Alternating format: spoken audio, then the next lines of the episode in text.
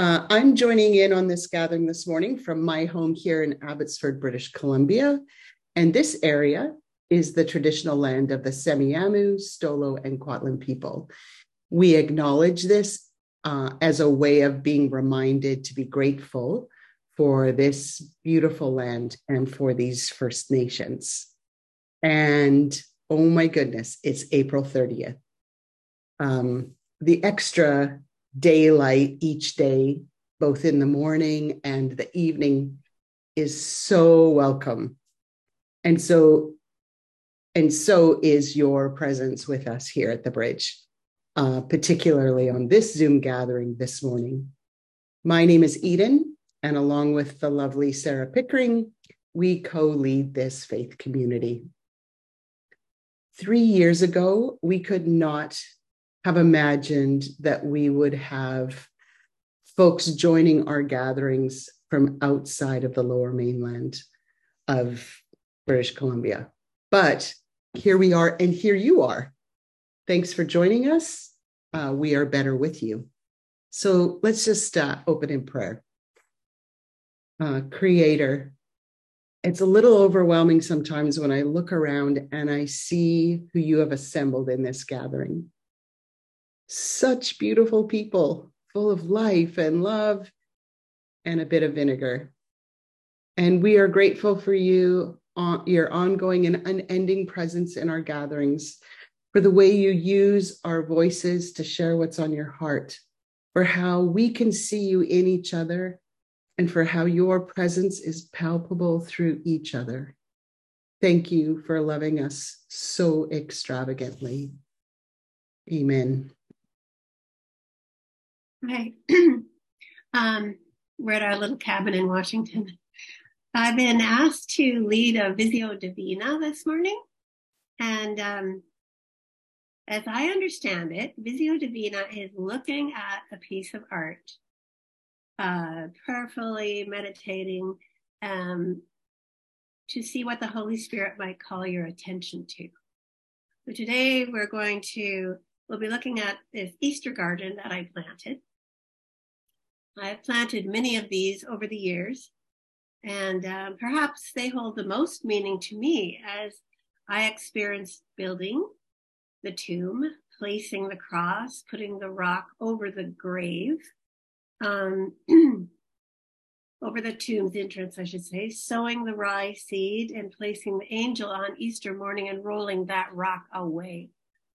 Um, planting and tending the garden, spritzing it frequently, keeps my mind on the season. I'm really surprised how deeply significant that is. So get comfortable, relax, and see where this goes. I invite you to take a look at the various parts of this garden and imagine if this was the tomb that Jesus was buried in. Imagine it is Easter morning Imagine you are in deep grief and you come to care for Jesus' body. Be still. Look, feel, and notice.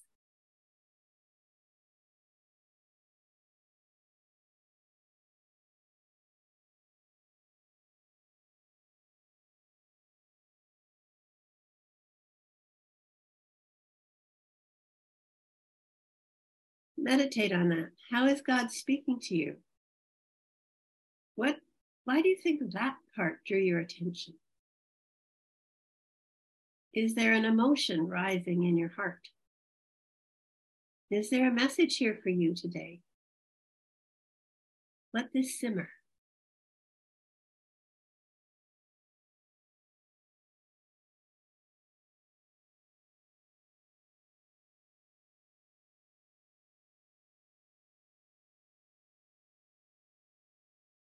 Respond to God.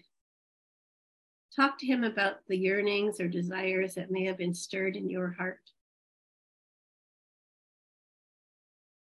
Talk to Him about anything in there that's come to your mind.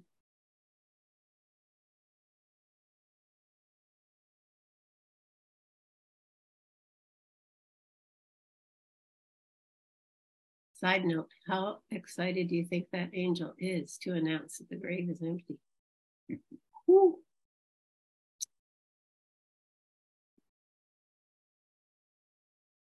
Savor stillness for a while while leaning into the one who loves you more than you can ever imagine. Be soothed by the enveloping love of your risen Savior, Jesus. And yes, that relationship can be so close and so informal. You can call him by his first name Jesus.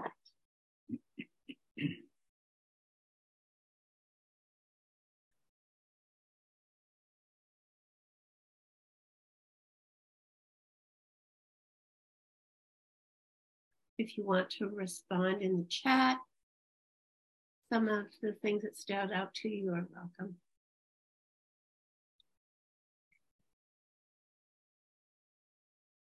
Thanks for asking me to, to do this with you.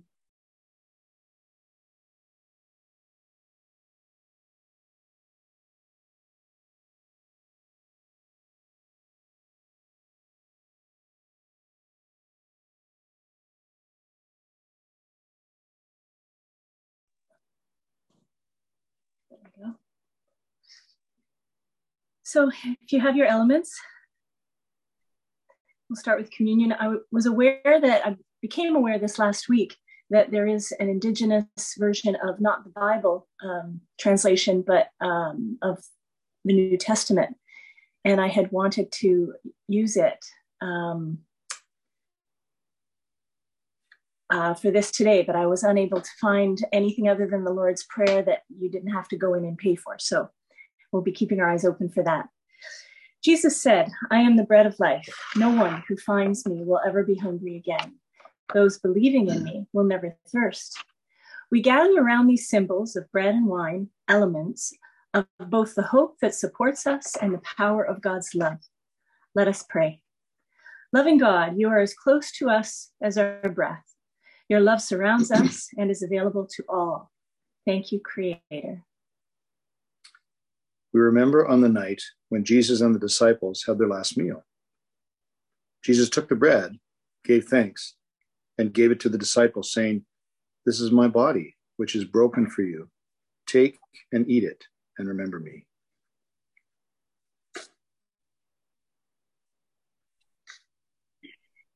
In the same way, he took the cup. And after giving thanks, he gave it to the disciples, saying, Drink this, all of you. This cup is the new eternal hope poured out for you and for many. Do this as often as you drink to remember the hope that is found in me.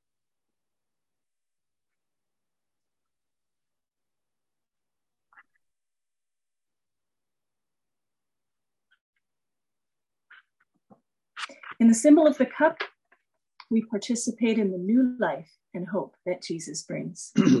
Let us pray. We give thanks, loving God, that you have refreshed us with your love at your table. Help us to be stronger in our faith. Increase our love for others beyond our own view of the world. May we go out into the world to plant seeds of transformation, affirmation, hope, and above all, love.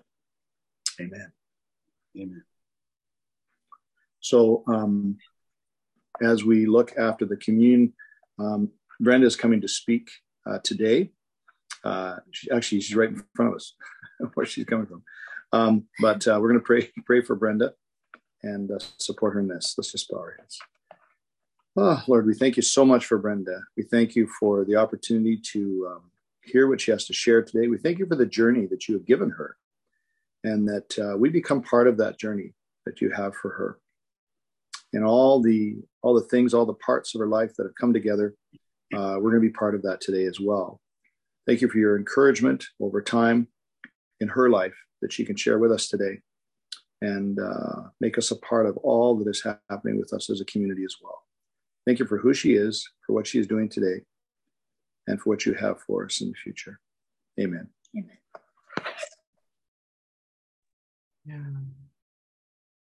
Okay, so I'm on. We're trying to figure out whether we should close the curtain or open the curtain. Um, I don't know what's better, but anyway, I think you can see me and hear me. So, oh, now we have some real light oh happening. okay. I was given, uh, let's see, I don't know what it was now. I've kind of lost track, eight different scriptures out of the lectionary. And um, after reading through them, I realized, oh, this is this is um, the fourth week of Easter. So um, I I did sort of get a little bit of a theme after a while. It took me some time reading through them, um, but it it did take a little bit of reading and scratching my head and like, hmm, what am I going to say? But um, I started with Psalm um, 119, which is um, I'm sure most of you know it's the longest psalm in the Psalms. And what I learned that I didn't know was that David, I just did some hunting around, and apparently David um, wrote this to help teach his son Solomon the Hebrew alphabet. So there's all these different uh, psalms, and they're all about teaching Solomon something. So I thought that was interesting. Anyway, um, I was given Psalm 119 verses 97 through 104. So I'll just read it and um, then talk about it a little bit. a bit of a frog in my throat. oh, how I love all you've revealed. I reverently ponder it all day. Your commands give me an edge on my enemies. They never become obsolete. I've even become smarter than my teachers since I've pondered and absorbed your counsel. This is the message, by the way. So um, that's the one I'm using. I've become wiser than the old sages simply by doing what you tell me.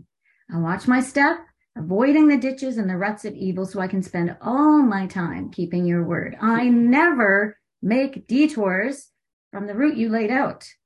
You gave me such good directions. Your words are so choice and tasty, I prefer them to the best home cooking. With your instruction, I understand life. That's why I hate false propaganda. So when I first read it, I thought, okay, well, you know, we have aha moments and there's times in our lives where pieces just fit into the puzzle and it works. And we all, you know, have had these experience experiences where you know, it's true. We do get direction and it is amazing when it happens. And then I read it again and I thought, well, actually, truthfully, on the first read, I did kind of feel this way, but I was trying to be like, what, you know, what's really inspiring about this?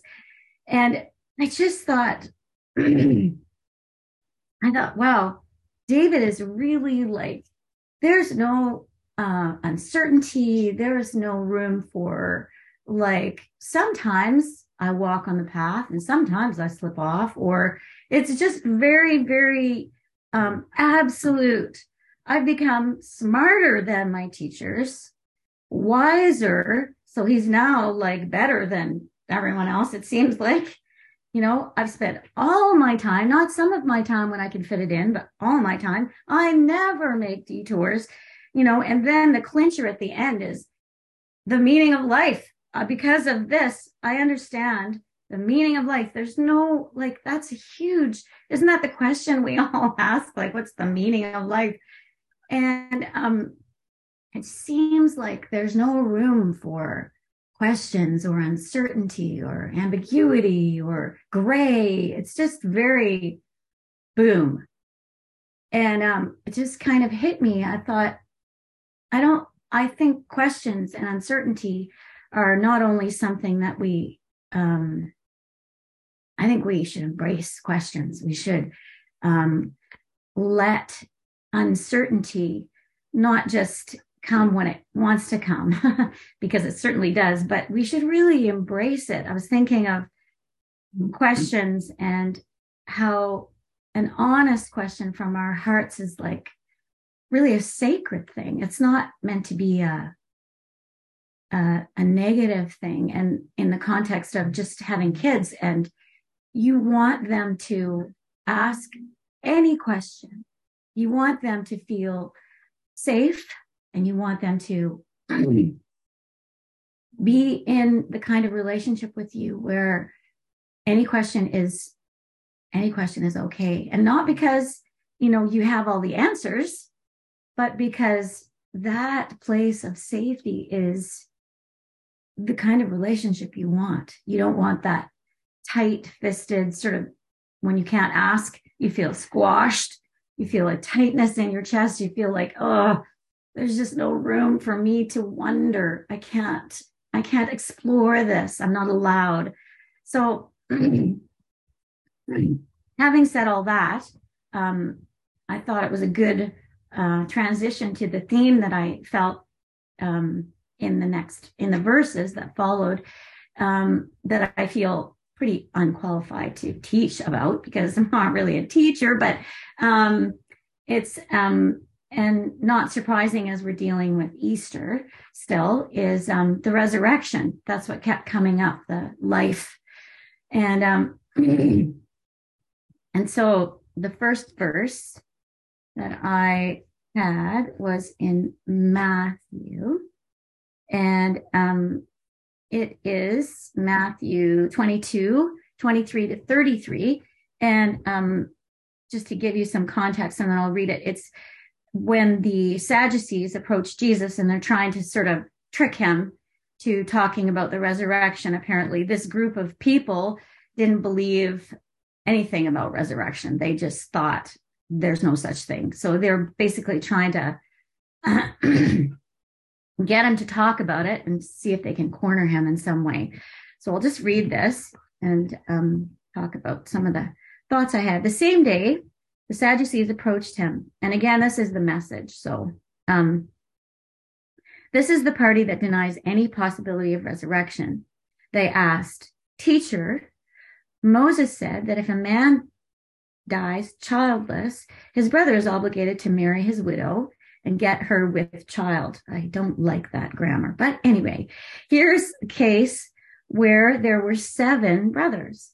The first brother married and died, leaving no child, and his wife passed to his brother. The second brother also left her childless, then the third, and on and on and on and on. And through all seven, eventually the wife died. Well, that's not surprising that doesn't sound like a very easy life. But what I was thinking, I'm sure it's a hypothetical story, but I was yeah. thinking it was a true story. First of all, this woman is like smart. She managed to have seven husbands and not have kids with any of them. And I also thought, fleetingly, it's kind of suspicious that they all left and she was still standing. I was like, wow, she was um, a smart woman if she really lived, even though she didn't survive. Anyway, the point of it is Jesus's answer. He says in one in another in another translation, he says, "You're all wrong." So he shuts them down completely, and then uh, in the message it says, "You're off base on two counts. You don't know your Bibles, first of all, and you don't know how God works. At the resurrection, we're beyond marriage." As with the angels, all our ecstasies and intimacies then will be with God, wrapped up in God. All of that stuff you're talking about, all of those identities we have, all of those things, they all are lost in God. so, and regarding your speculation on whether the dead are raised or not, don't you read your Bibles? The grammar is clear. God says, I am not I was. I am the God of Abraham, the God of Isaac, the God of Jacob. The living God defines himself not as the God of dead man, but the God of living. Hearing this exchange, the crowd was much impressed. And so I love how Jesus just he just somehow takes everything they've said, all their clever talk, and just spins it around and says, This is not what you think it's about. It's about now. It's about who I am. It's about the God of the living. It's about you. You're alive. I'm, I'm, it's about here and now. And, um, we try to make it about other things. And Jesus just keeps bringing it back to I am. I am now. Mm. I am here, right? Good. Um, so the next verse was a story that we've all read, the story of Lazarus, John 11, verses 17 to 27. Um, I'll just read it and you, you'll be able to see the common theme here as we go. When Jesus finally got to the grave or tomb, um, he found Lazarus already four days dead. Bethany was near Jerusalem, only a couple of miles away, and many of the Jews were visiting Martha and Mary, sympathizing with them over their brother. Martha heard Jesus was coming and went out to meet him. Mary remained in the house. Martha said, Master, if you if you had just been here, my brother wouldn't have died. Even now, I know that whatever you ask, God will give you. Jesus said, Your brother will be raised up. Martha said, I know that he will be raised up in the resurrection at the end of time. So again, we have the what's going to happen? What are we looking for? And the Jews believed that there would be like a time when everyone who believed would be raised up. Jesus says, You don't have to wait for the end. I am right now resurrection and hmm. life. That's hmm. such like isn't that such good news? And I think there was a much bigger picture he was trying to paint for her hmm. than just the moment. Although obviously the moment was very uh, profound for her because her brother had just died. The one who believes in me, even though he or she dies, will live. And everyone who lives believing in me will not ultimately die. Do you believe this? She says, Yes, Master. All along, I believe that you are the Messiah, the Son of God who comes into the world. So again, Jesus is is is taking, he's trying to move things away from an event this event of raising Lazarus up, and he's trying to say, I am, I am the life, and I am present always. If tomorrow comes, it will be me present now with you and right now. And I just thought that was, it's just wonderful how Jesus keeps doing that. He keeps bringing it back to right here, right now, in in the person of who he is, right? Mm-hmm. Um, did yeah. you have something to say? Well, I, I was just thinking about uh, this this passage uh, that I suppose Paul would have written, uh, attributed to Paul, is uh, this this idea that all of us uh, the one of those moments or one of those big questions that we have. You know, are we alone? Will we be abandoned? You know, this thing of resurrection. Who, you know, like, are we going to be with you? uh, we're we're very concerned about this what happens after we die mm-hmm. and jesus is saying it, it's always pulling the focus away from from that what might be in the future to what is will always be and what is what is so so paul says something along the lines of uh, i am convinced that nothing death mm-hmm. nor life nor celestial beings all the mm-hmm. crazy nutty angels, demons, height, depth, nothing can actually separate us from the love of God. Nothing can. So I think that is ties into these this this kind of anxiety we have of mm-hmm. what's going to happen to us when we when we die, and then we miss out on the fact that our biggest question is are we alone or are we loved always mm-hmm. um, we don't know what happens after we die quite frankly mm-hmm. um, so i think the bigger question is is uh, are we loved uh, yes. in or outside of these dimensions mm-hmm. so, yeah. yeah that's good i forgot to mention that my husband's going to be jumping in here and there or it could be whatever so that was philip and you know you all know philip so um okay the last verse um that was on the thing that i really kind of jumped out at me. And i've read this so many times over the years and frankly it's been a bit of a a bit of a confusing um, passage trying to figure out so how exactly does that work? Um, i don't know. But um, we'll just read it and we'll talk about it and see if we can make some come to some kind of um, peaceful resolution. um, it is Romans 6. And um, Paul, it's Romans 6, uh, 5 to 11. And Paul's talking, first of all, about baptism. And you all know if you've been to a baptism, they talk about how you go into the water, and that signifies death, being united in death. And when you come up, you're with Jesus in new life.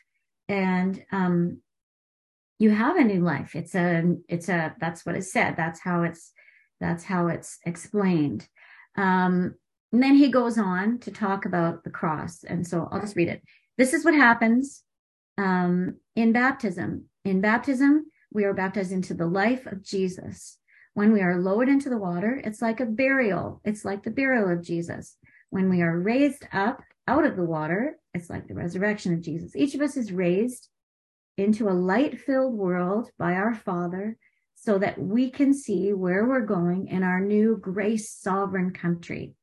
Could it be any clearer? And it could be for me, but our old way of life was nailed to the cross with Christ, a decisive end to that sin miserable life. No longer at sin's every beck and call. What we believe is this if we get included in Christ's sin conquering death, we also get included in his life saving resurrection. We know that when Jesus was raised from the dead, it was a signal of the end of death as the end. Never again will death have the last word. When Jesus died, he took sin down with him, but alive, he brings God down to us. There's a lot of up down going on here, um, which seems a little strange to me. But from now on, think of it this way Sin speaks a dead language that means nothing to you. God speaks your mother tongue, and you hang on every word. You are dead to sin and alive to God. That's what Jesus did. So, this whole inclusive um, talk of inclusivity, I remember trying to understand what actually what what does it actually mean included and I, I i used to think okay if you believe then Jesus is on the cross, and I'd have this picture of sort of like to try to understand. It was sort of like a big funnel, and it's not meant to be funny, but I was honestly trying to figure it out like a big funnel of just people, believers who were drawn into the cross as Jesus was there. And when they died, something in them died, something, some exchange, something physiological, some sort of button was shut off, some sin button, some sort of nature was washed away. And in the rising of Jesus, we were made new. And then I thought, okay, that's too narrow. It must be everyone. I came to think of it as more a broader thing. So everyone was in this, being drawn into Jesus and like with him in his death. And then when he rose, we were all free to choose. And that's sort of how I would see it. But still, it was like, okay, I still don't really understand how, how, how it happens. What is actually happening to us? What is changing in us? Because there's such a broad swath of people who've believed, and I've seen it myself. Some people believe and seem to be included, and there's this 180 degree turn. Like life all of a sudden you believe and all sorts of things fall off them and life is just freer and changed and they never go back. And then there's some people who it seems like, hmm, not so much. Like it, there's this very gradual falling off of things and there's this process, a long process and painful process of letting go of things and transformation and the and the rising up feels like, well, it feels like sin is not really that gone like to be honest like is it gone or is it not gone like it's it's a very sort of wide spectrum. And i'm glad i talked about questions because obviously i have lots of them. And maybe some of you don't have so many and it's all good but i'm just you know trying to figure out what it actually all means. And um in the end i I I don't know exactly which hard conclusions I've come to. I do know that, um, like Philip said, there's nothing that can separate us, and whatever happened, I believe it really did affect all of humanity. And I don't, I, I just feel like it's important to live in the mystery of it practically and to take what's true in your own heart and in your own life to take that and to to really embrace it and to give it room and to give yourself room to have all the questions you need to have and not be feel like god is threatened or someone else is threatened or you you are in a precarious place because you're questioning the questioning journey is important um mm-hmm. so um something that something else that i do want to read that I found really helpful, and this is the last thing I'm going to read, is from um, Richard Rohr. Um, he's a Franciscan um, priest, teacher, author, monk. He um, lives in New Mexico and has written lots of books. And um, he recently did a devotional on resurrections called The Resurrection of All Things. And um, I just found it really helpful because he has a way with words of just um, getting into your your your wondering and your questions and kind of opening things up so that you can think about it in a broader way. So that's what he does in this for me. Anyway, I wanted to read it because I thought it would be helpful. He says, I want to enlarge your view of resurrection from a one time miracle yeah. in the life of Jesus that asks for assent and belief to a pattern of creation that has always been true and that invites us to much more than the belief in a single miracle. Yeah. We must, it must be more than a private victory of one man to prove that he is God. Resurrection and renewal are, in fact, the universal and observable pattern of everything. We might just as well use non religious terms like springtime, regeneration, healing, forgiveness, life cycles, darkness, and light. If incarnation is real and spirit has inhabited matter from the beginning, then resurrection in multitudinous forms is to be not kind of wondered about, but he says fully expected. And I just think that's that's so hopeful. Um, the Christ mystery anoints physical matter with eternal purpose from the very beginning. We should not be surprised that the word we translate from the Greek as Christ comes from the Hebrew Meshiach, I think that's how you say it, which means anointed one or Messiah. Jesus the Christ reveals that all is anointed. Mm-hmm. If the universe is anointed or christened from the beginning, then of course it can never die. It makes perfect sense. And this is the the line that I just really love. He says, resurrection is just incarnation taken to its logical conclusion. Mm. Resurrection is just incarnation taken to its logical conclusion. I just that just really I I love that. If God inhabits matter, then we can naturally believe in the resurrection of the body. Most simply said, nothing truly good can die. Trusting that is probably our real act of faith. Nothing good can truly die.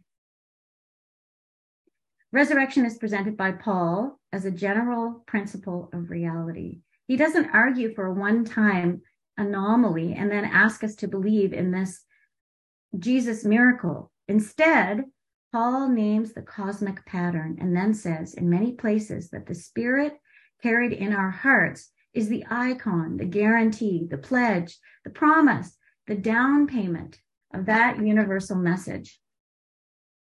So the last thing he says here is the one reason we can trust Jesus' resurrection is that we can already see resurrection happening everywhere else.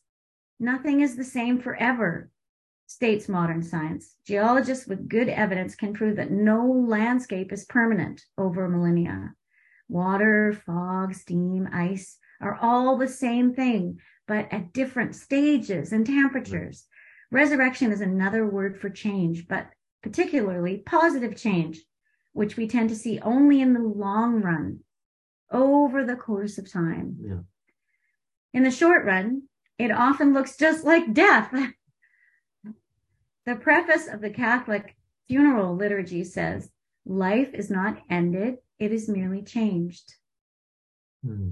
Science is now giving us a very helpful language for what religion rightfully intuited and imagined, albeit in mythological language. Remember, myth does not mean untrue, which is a common misunderstanding. It actually refers to things that have always been true. So, um, Jesus' first incarnate life, his passing over into death, and his resurrection into the ongoing Christ life is the archetype, archetypal model for the entire pattern of creation. He is the microcosm for, whole, for the whole cosmos and the map of the whole journey. Mm-hmm. I, I so appreciate that, Richard Rohr, just opening that up and saying, you know, when reason fails you, there's actually a much broader perspective. When common sense just, you can't fit it into faith sometimes. It's like, well, this doesn't really make sense. But it doesn't mean that we have to throw it all out or just buckle down and say, I don't care. It doesn't make sense. I still have to believe it this way. There's a there's another way. There's a broader perspective. There's an opening of our minds and our hearts that we can do so that we don't have to just sort of walk away or be, you know, what's the word? Dis I don't know. Disillusioned? Yes, disillusioned. That's it. Disillusioned. ding, ding, ding, ding. ding, ding, ding. Thank you. Thank you, my husband. Um, so yeah, so uh, that's that's the Sarah asked me if I had the talk this morning before I started, and I was like, "What's the talk? I have the talk. Do I have the talk?" and then I realized she was talking about this, not like something called the talk. so that was the talk. I was thinking that oh, uh, Philip has something else to say. the this point of uh, resurrection is just incarnation taken to its logical conclusion. Yes. Uh, I think I think perhaps maybe for me, uh, what I what I like about this is as opposed to just simply saying you have to believe in this one time, however it was, you know, Jesus. Uh, that yeah, much more than just belief in a miracle. That resurrection actually is a pattern that, Mhm. that we've seen in in this life of Christ, but it's actually it's a universal kind of thing about death and life. And ultimately, is the uni- is this whole thing that we're in? Are we? Is it ultimately? Is it? Is it a loving? With the chaos, with the unpredictability, with the losses, where's the trajectory for this?